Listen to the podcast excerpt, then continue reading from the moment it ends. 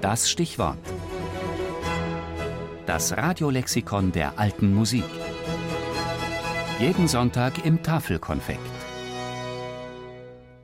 Pleyel, französische Klavierbauer und Konzertsaalbegründer.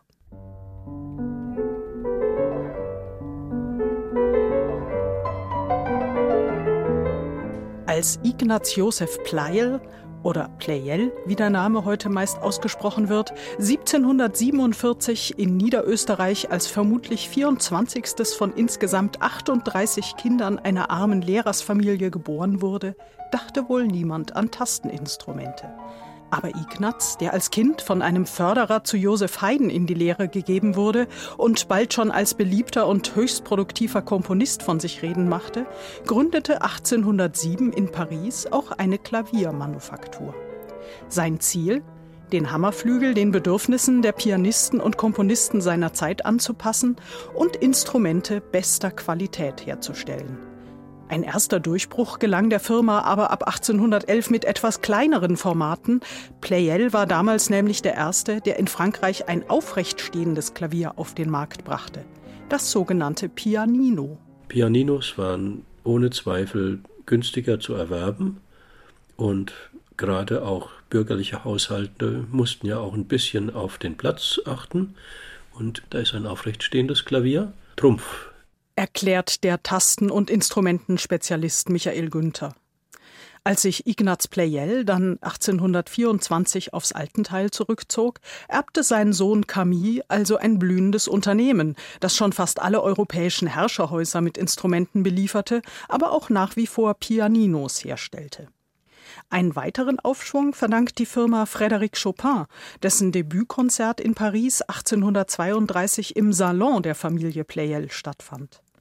Dieser Salon gehörte schon damals zu den angesagtesten Musiktreffpunkten der Stadt und wurde später zur Salle Pleyel erweitert. Noch heute ein besonders feiner Konzertsaal in Paris.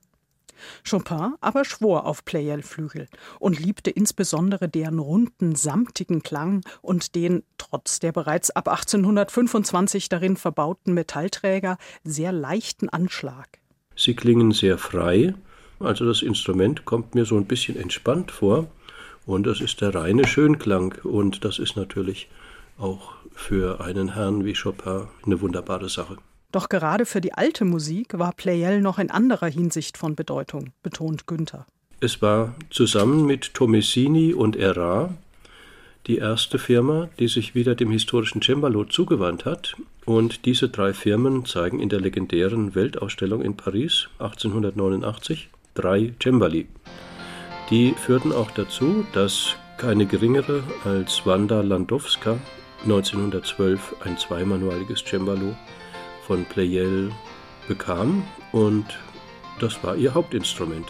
Und diese Cembali, so unhistorisch sie uns heute auch erscheinen mögen, trugen viel zur Wiederentdeckung der alten Musik und letztendlich dem Erstarken der historischen Aufführungspraxis bei. Nach dem Zweiten Weltkrieg kämpfte Pleyel immer wieder mit finanziellen Problemen. Die billigere Konkurrenz aus Fernost machte der Firma zu schaffen und 2013 stellte man die Produktion ein. Das Ende einer Ära. Was aber nicht heißt, dass keine Pleyel-Flügel mehr zu haben wären. Der Vorrat im höheren Preissegment bis zu 200.000 Euro das Stück sei groß, lässt Pleyel verlauten. Das reiche noch für einige Jahre.